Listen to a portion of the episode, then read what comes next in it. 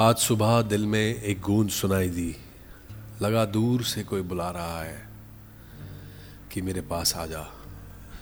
मुझे लगा कोई वहम है, लेकिन जब गौर से सुना तो पता लगा ये तो मेरी परछाई है, जिसे मैं वक्त के कटघरे में कहीं अकेला छोड़ आया था। क्या मैं आगे निकल आया था और मेरी परछाई पीछे? और क्या मेरा पुरुषार्थ भी पीछे छूट गया? नहीं, पुरुषार्थ नहीं हो सकता। वो तो मेरा अस्तित्व है। लेकिन मेरा पुरुषार्थ, मेरा अस्तित्व कैसे हो सकता है?